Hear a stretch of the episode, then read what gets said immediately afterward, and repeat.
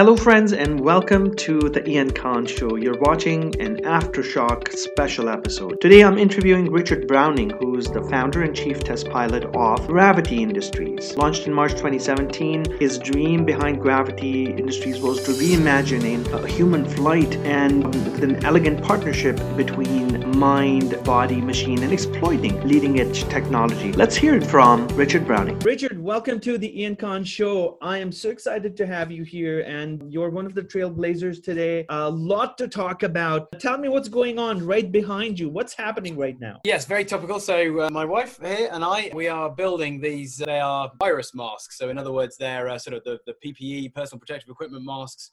There you go, perfectly demonstrated. We are 3D printing the structure, the supportive structure in that printer there, and then there's a bit of a manual process of punching the holes and constructing them. So yes, on a bank holiday Friday afternoon, we are not slowing down in our production of the thing. So I love it. The activity in the back. Oh my God, I love it, and I love this is a very environmental interview. You're in your environment, you're doing the thing that you do, and that makes it so much more interesting. Now you started your career. Let's talk a little bit about your early career. You started as an oil trader. You worked in the oil and gas industry for about 15-16 years. It's a very different industry, but I'm guessing inside you were always who you are right now, correct? I'm guessing so. I think, yeah. I mean, in summary, my career in the industry, in the oil industry, was somewhat, if I'm really honest, driven by, I suppose, the opportunity to build a financial safety net and, I suppose, build enough of a cushion, really, in hindsight, to then go after more of my passions later in life. My childhood was an interesting journey, and it led me to, I suppose,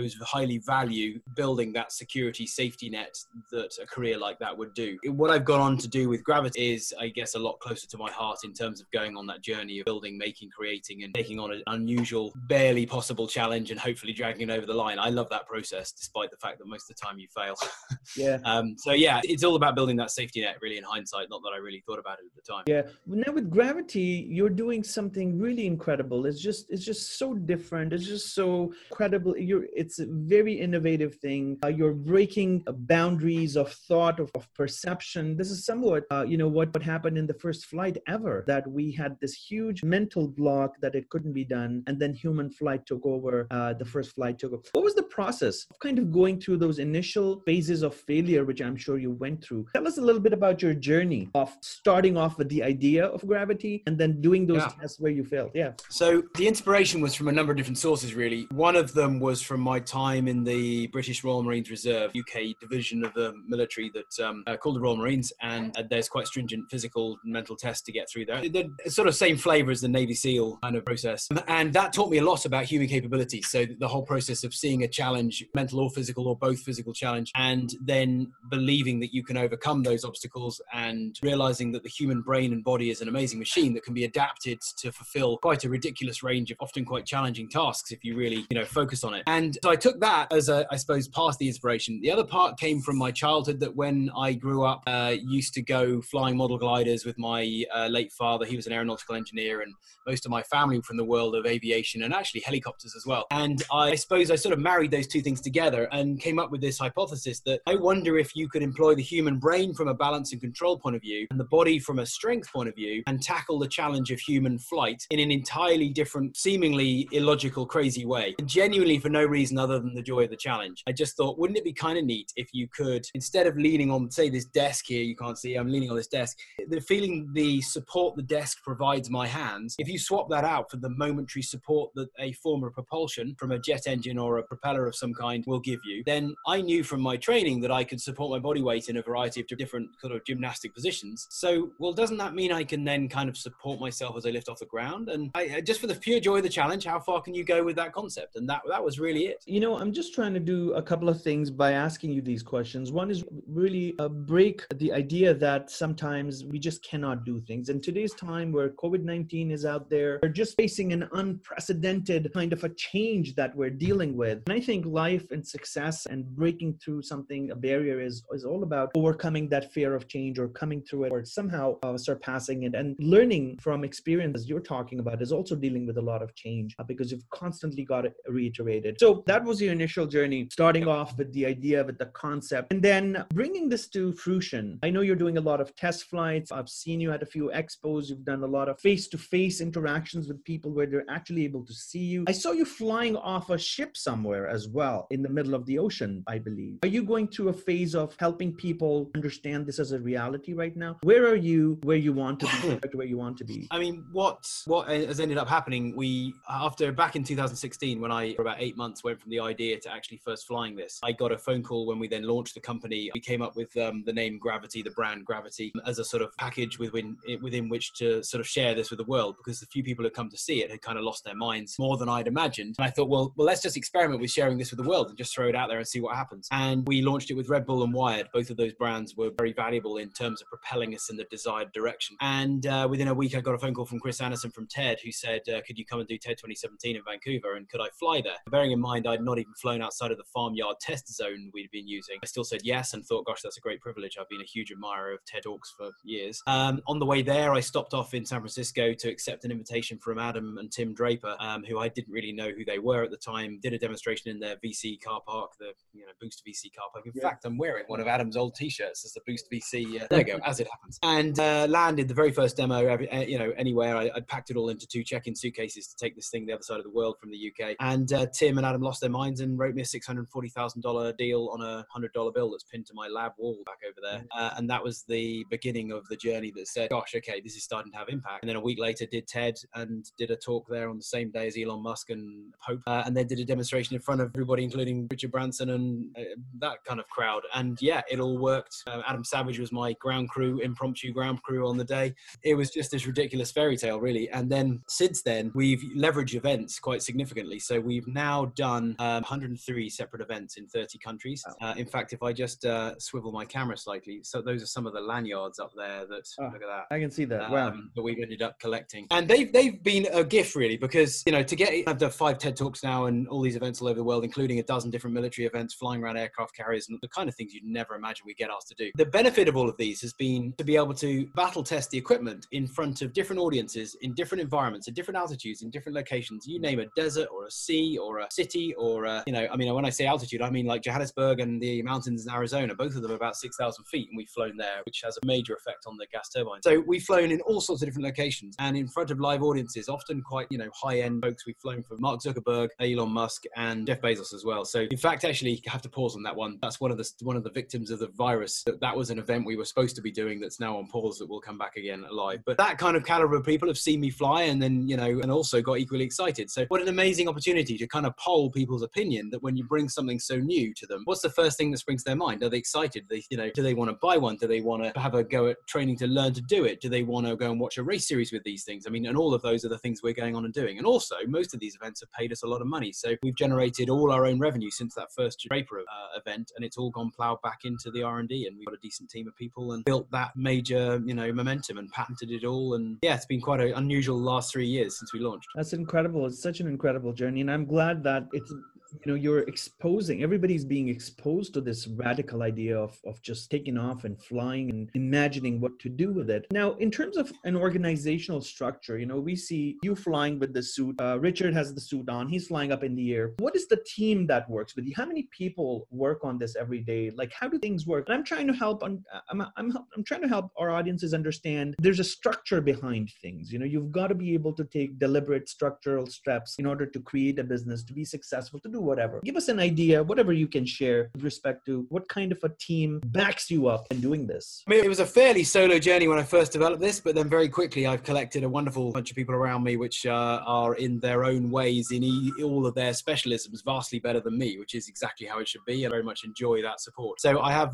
core to the engineering is a couple of relatively recent graduates in their mid-20s. They've been out of academia now for 2 or 3 years, but they are complete mavericks in the sense that they can turn their hands to anything. Technically and academically, they're excellent, but also they're the kind of people that, you get a tire blowout on the way to an event and they will work out how you can improvise, to solve it when you realize the jack is missing from our fairly old event vehicle, for instance, or we're in the mountains of Arizona for the GoPro shoot. I mentioned Arizona already, yeah. And we're wondering why even the lightest of the 3 of us aren't getting off the ground, and we can work out all the different measures we can take, including taking the pod cover, debris covers off the engines to help them with the airflow, the very meager airflow, just that ever so small amount to help boost the thrust podcast. And, you know, they're the kind of people that can really think on their feet. But even better than that, those are two of my best pilots as well. So we've ended up with this really neat team from a technical point of view. And there is a broader group beyond the three core of us. But they can do so much, whether it's filming some cinematic sequence or editing some wonderful piece for the media, or flying or doing a piece to camera for the news, or coding a CAN bus control system for a new experimental suit, or indeed doing additive sympathetic CAD design for, you know, the latest suits. You can kind of vaguely see one sitting back there. All of that structure is 3D printed now. So we've gone sort of rich, deep capability, so, you know, not quite savant level capability from some of my team, but they are a master of a number of different skills and very close and intimate to the evolution of the suit. So from the technical point of view, those guys are core. I've got a couple of folks on the commercial side and events side. There's two women who have been, again, with me right from the beginning, who have gone from everything from organizing shipping containers to go to Bermuda for our race series that was postponed and was supposed to be going live 2 weeks ago, but to organize how you do all that, to getting my equipment out of, you know, any one of the 30 countries around the world if there's been a last minute hitch from a technical point of view. Or so, you know, it is a really eclectic bunch, often from quite varied backgrounds, that bring together a whole range of skills, but often those skills overlap in a positive way, which means that they can fill in for each other and have a deep appreciation for each other's domains. That's quite key as well. So really, to answer your question, the core team is about half a dozen, and there's a wider group of 12 to 20 spread around the world that often do kind of part-time support for us. I mean, there's people like the former director of the F-35 development program as a former chief test pilot. My wider team, you know, we've been so privileged in having such amazing people like that reach out over the last 3 years, and just with this almost childlike urge to be part of this journey. Again, a massive win for you know, what is effectively still a small business. Absolutely. Now tell us about maybe perhaps a time when things didn't go the way you wanted to. And whenever I see your videos, you're flying over a city, you're flying over whatever. I'm like, what if the suit stops working for whatever reason? It just stops. Tell us about maybe a time when something of that sort happened, or you were like, oh my God, what's happening? But then you came out of it. Just for us to understand what the experience is to be flying up in the air. So our ethos is quite clear in this. So innovation is all about failure, to be honest. It's all about going and stepping out, doing something that hasn't been done before, and critically learning from all the mistakes and being able to get back up again from failure. If you go and decide you're going to build a 1,000 horsepower jet suit and you have a go with version 1, fire it up and go to 200 feet. And as you say, learn the hard way that there's a problem with what you're doing. You're not going to get to have another go if you've gone up to 200 feet. So our ethos is very clear. Take the risk, but very quickly analyze what is the worst that can happen if that risk manifests. And if that risk means that you're not going to be able to recover from a physical injury or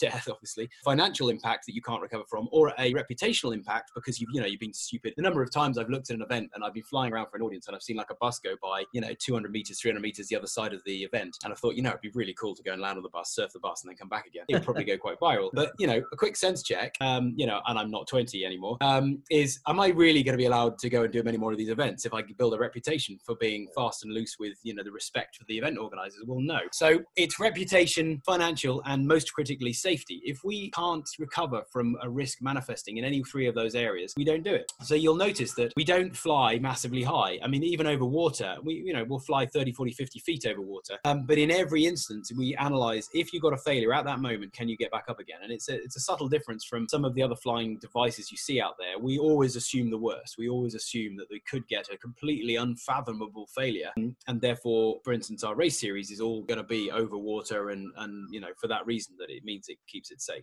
In fact, actually, your question is very opportune because on our YouTube channel at Gravity Industries, we are now going back through the archive and pulling out lots of clips, including, we haven't published it yet, but an episode that's going to be entirely focused on fails. On my keynotes I do all over the world, I cover these, and they always end up being the most popular part of the talk. We've kept all the fails, all the crashes. No one's ever hurt themselves, but they look quite spectacular and dramatic, and they resonate, I think, a little in some people's minds with those clips that you see in the first Marvel Iron Man film, of where the Downey Jr. character is smacking into the walls of his wonderful man cave.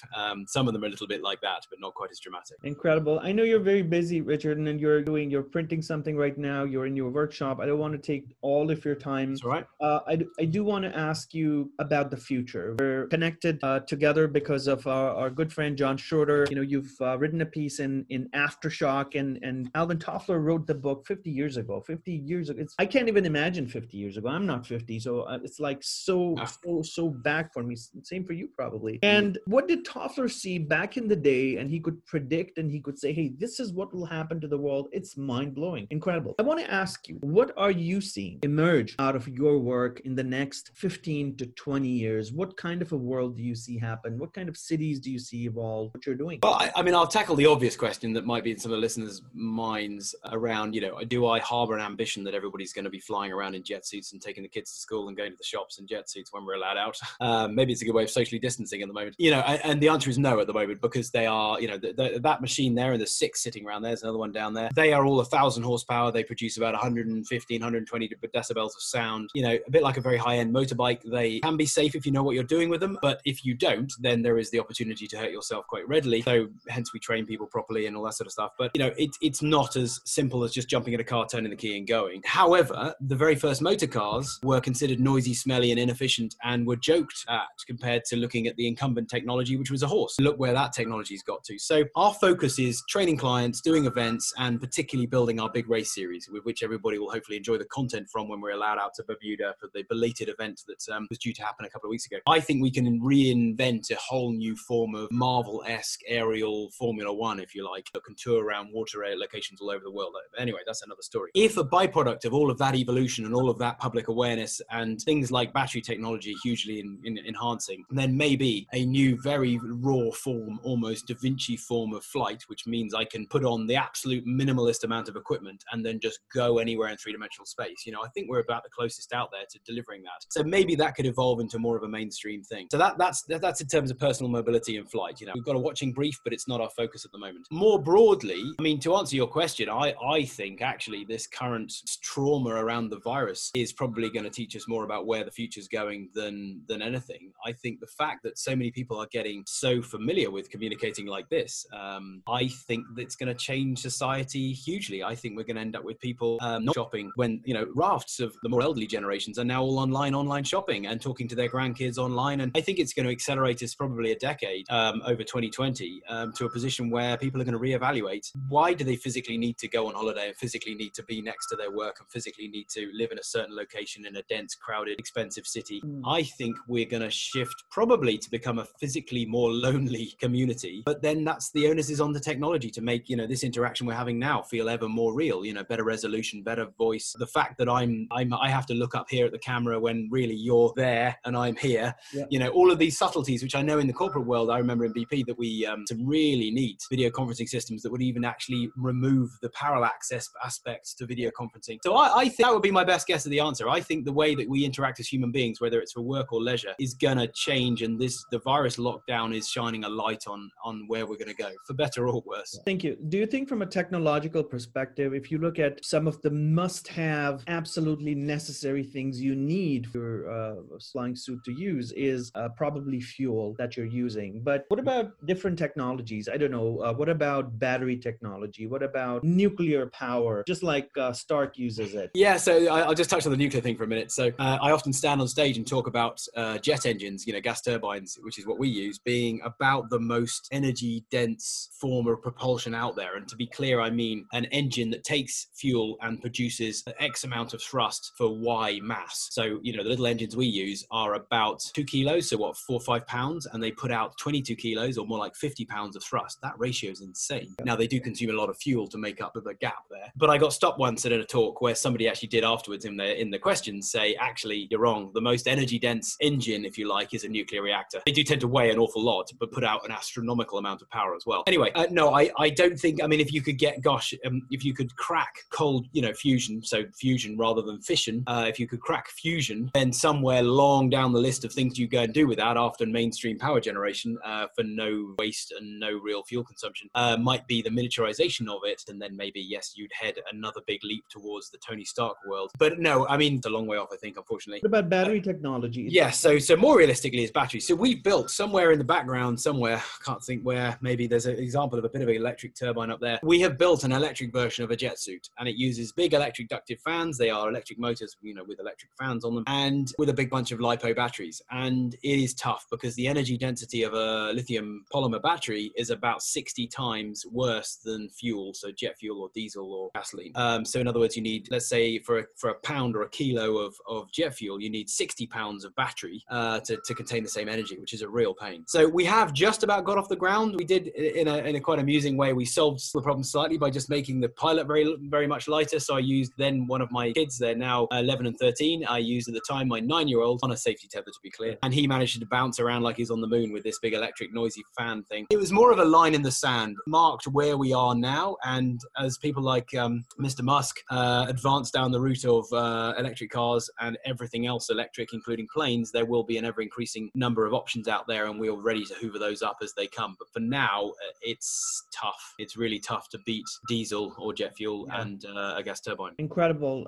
Richard, I want to let you go because I know it's time. Give us some parting advice on how do you think bigger than your circumstances? How do you create something larger than life? I think there's a bit about a process to this. I think that there's a number of things I throw out there. So one is think like a child. You know, you have it beaten out of you at school and at, you know, college and whatever. You know, silly things. Just, you know, lining up in your mind, you know, how, I don't know, looking at something, thinking how it looks like an animal, or wondering why, you know, some street light doesn't quite line up with the edge of your window pane when you're glancing out of the window, not listening to class. You know, we're always told to shut up and look at the textbook and listen and tell, you know, regurgitate what you've been taught. Actually, all the big breakthroughs are staring out the window and thinking in a way no one's ever thought before. They're taking inspiration and letting those ideas just lurk around with each other in your mind in a way that no one else has been mad enough to imagine. It doesn't say on the guidebook you should go and put a jet engine on your arm, and there's a lot of good reasons why you think it's going to tear your arm off, and the gyroscopic momentum, and the fact that, you know, it's going to flail around like a hose pipe and all these things. Actually, there's good physics reasons why they don't, but the conventional received wisdom was that they would be impossible. Well, actually, if you just step out there and go and play in a safe way and cover off those risk rules, just get out there and think like a child and play and explore and imagine and let your imagination go crazy, and then work out how quickly and realistically you can get off the idea into actually testing the concept. You know, a little secret over there is a baby carrying rucksack back stuck to some plywood with some door hinges, and I can't tell you any more than that, but that I was flying that 24 hours ago. Wow. And it's using door hinges and plywood. And because, okay, we're 3 years in, we're, you know, certainly on paper a multi-million-dollar company, having been enjoyed by millions of people around the world, but that does not stop us from going and using plywood and door hinges to test a new generation of suit, which is frankly insane compared to what we do now. And the key to that, like I say, is not being afraid to go and safely test new concepts still. Amazing. Incredible. Richard, I can't thank you enough for being part of the Ian Khan Show and the podcast and being a contributor on Aftershock. We definitely will keep on following your progress and seeing your amazing work. Thank you so much for being in. Thank you very much. And just, I've got it here. Look, there you go. It's sitting here as well. There you go. All right. Yeah. So thanks very much. Cheers. Amazing. Thank you. It's been a pleasure. You take care. Thank you. Bye-bye. Very much. Bye. Hey friend, this is Ian Khan. If you liked what you saw on my video, then please subscribe to my YouTube channel and be inspired every single day with innovative content that keeps you fresh, updated, and ready for the future. For more information, also visit my website at iankhan.com.